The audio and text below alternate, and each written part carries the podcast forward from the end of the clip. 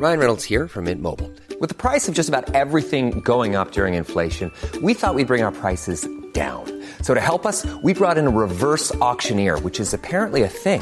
Mint Mobile unlimited premium wireless. Ready to get 30, 30, bit to get 30, bit to get 20, 20, 20, bit to get 20, 20, bit to get 15, 15, 15, 15 just 15 bucks a month. So, Give it a try at mintmobile.com slash switch.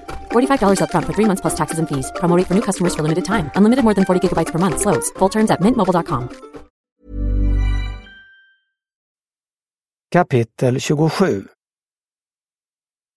Överraskningarna tycktes aldrig upphöra. Den 20 mars meddelade Jens Göransson att det skulle hållas en ny rättegång. Men det var fortfarande oklart på vilket sätt han ville övertyga en ny domstol om Kaj skuld. Thomas Magnusson försökte få svar på om åklagaren delade Högsta domstolens bedömning av Nils trovärdighet. Men Jens Göransson ville inte ge besked. För egen del var arbetet mycket lättare efter resningsbeslutet. Efter alla år av en ganska anonym tillvaro fick jag nu både uppmärksamhet och uppskattning från många håll. I april mottog jag ett hedersomnämnande vid föreningen Grävande Journalisters seminarium. För långt och uthålligt grävande i ett rättsfall som de flesta andra valt att glömma och där Kaj nu beviljas resning, löd juryns motivering. Det var hedrande och skönt att få ett erkännande. Sen hände plötsligt något sensationellt. Den 19 april beslutade Jens Göransson att anhålla Nils. Jag tänkte först att det hade skett ett genombrott. Det var ju tydligt att Nils kände till saker om rånmordet och någonstans hade han fått sin information. Kanske hade utredarna nu kommit sanningen på spåren. Jens Göransson begärde även att Nils skulle häktas på sannolika skäl misstänkt för medhjälp till mord och grovt rån. Det är den starkaste misstankegraden och borde innebära att åklagaren hade hittat något riktigt tungt mot Nils. Vi var många som undrade vad det kunde vara. Och om Nils misstänktes för medhjälp till mord, vem var det han skulle ha hjälpt? Det blev platt fall för åklagaren. Luleå tingsrätt underkände häktningsframställan. Bevisen räckte inte ens till en så kallad utredningshäktning. Jens Göransson hade gjort en total felbedömning av bevisens styrka. Exakt vad han hade hittat var hemligt, men på en punkt var åklagaren tydlig. Det var Kaj Linna som fortfarande ansågs vara huvudgärningsman. Nils skulle alltså vara Kajs medhjälpare. Den 27 april meddelade Jens Göransson att förundersökningen mot Nils var nedlagd. Det fanns inga brottsmisstankar kvar mot honom. Det hela var mycket förvirrande. Nils korta tid som medmisstänkt var över. Nu var han åter åklagarens huvudvittne mot Kaj. Hovrätten för övre Norrland bestämde att den nya rättegången skulle inledas den 16 maj 2017 i Umeå. Innan dess skulle åklagaren presentera sin nya utredning. Den blev klar någon vecka före rättegången och offentliggjordes bara dagar i förväg. Thomas Magnusson och Kai hade fått något längre tid på sig att studera materialet. Inför rättegången hade Kai blivit flyttad tillbaka till anstalten i Kalmar så att han kunde förbereda sig bättre tillsammans med sin advokat. Men det blev ändå bråttom att gå igenom den över 700 sidor långa utredningen.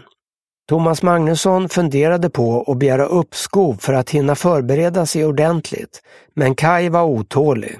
Han hade suttit inlåst länge nog, tyckte han. Den nya utredningen innehöll flera nyheter.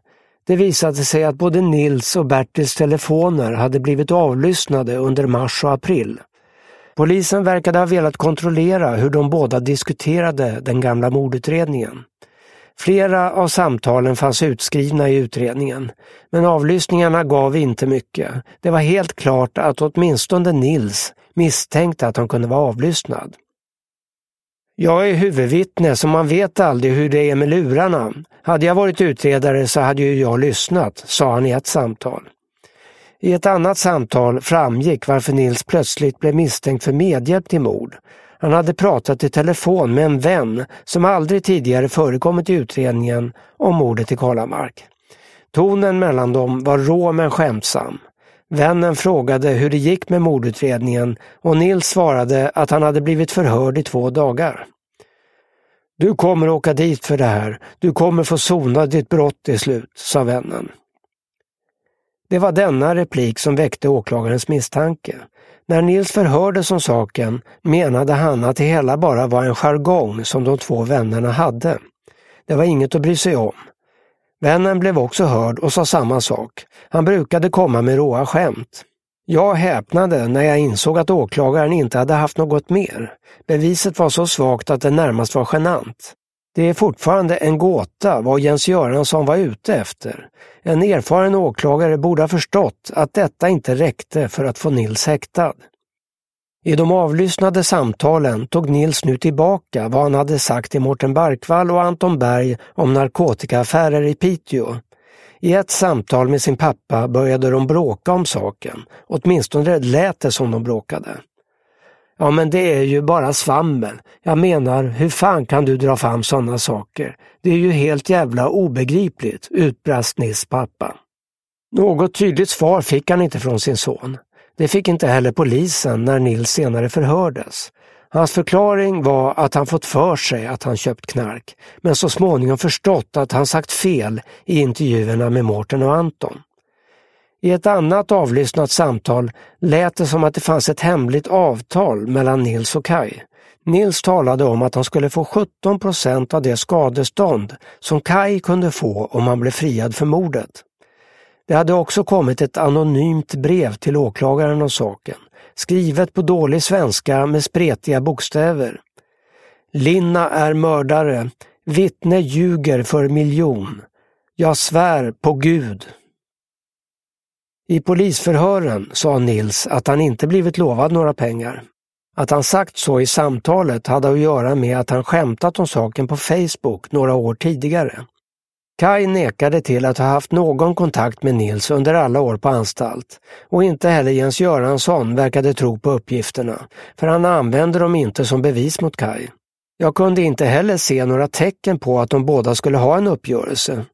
Nils fortsatte ju att vara åklagarens huvudvittne och det fanns knappast något skäl för Kai att belöna honom för det.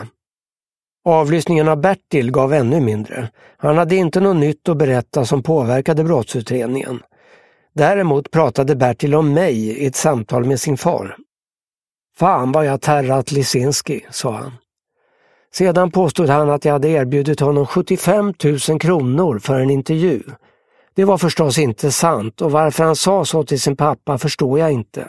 Det finns flera goda skäl till att inte betala för intervjuer. Framförallt går en sån intervju inte att lita på.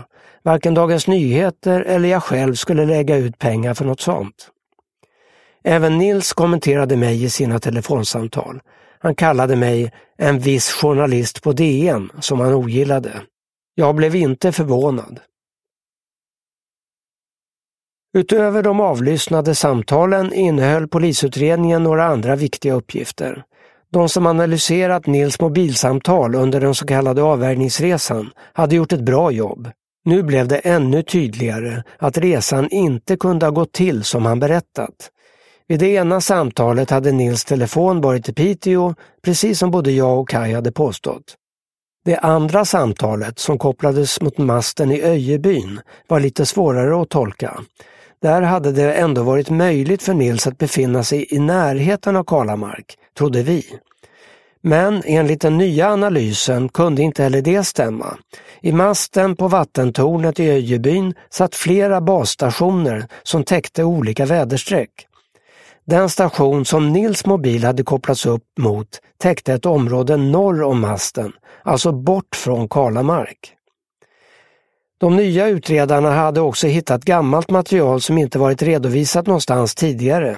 Här fanns nya listor på telefonsamtal som jag för flera år sedan frågat efter hos polisen i Norrbotten, men fått höra att de inte existerade. Listorna innehöll inga avgörande bevis, men åter blev det klart hur illa skött den ursprungliga polisutredningen hade varit. Några gamla frågetecken rätades också ut. Polisen hade lyckats hitta personen som hade lämnat snusprillan vid brödernas gård. DNA-profilen stämde in på en av ambulansförarna som var först på plats och tog hand om Sune Lindberg. Det var förstås bra att det spåret nu kunde avskrivas, men det förklarar ju inte varför polisen tidigare hade undanhållit det. Insatserna för att hitta någon annan gärningsman än Kai var direkt undermåliga. Kopplingen till rånmordet i Långared undersöktes genom att de telefoner som varit aktuella i den utredningen kontrollerades mot telefonlistorna i Karlamarksmordet. Inget av numren dök upp.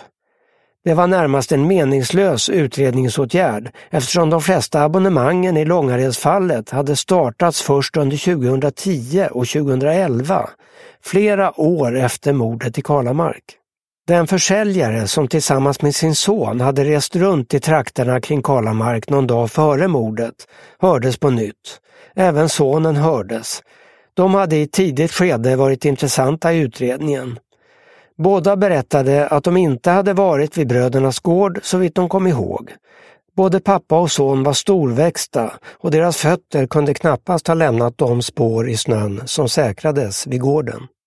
Pappan hade daktats men av någon anledning brydde sig inte utredarna om att kontrollera DNA och fingeravtryck från sonen. Detta var allt som redovisades om alternativa gärningsmän. Ännu märkligare var att Jens Göransson ansåg sig ha tillräckliga bevis för att driva en ny mordrättegång mot Kaj Linna. På de flesta punkterna stärkte det nya materialet Kajs chanser. Det var nu tydligare att Nils berättelse var fel. Så vad fanns kvar? Jens Göransson ville inte svara på sådana frågor. Det skulle framkomma under rättegången.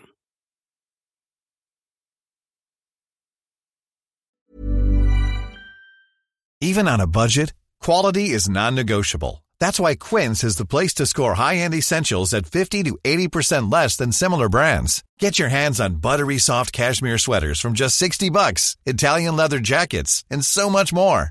And the best part about Quince, they exclusively partner with factories committed to safe, ethical, and responsible manufacturing. Elevate your style without the elevated price tag with Quince. Go to quince.com slash upgrade for free shipping and 365-day returns.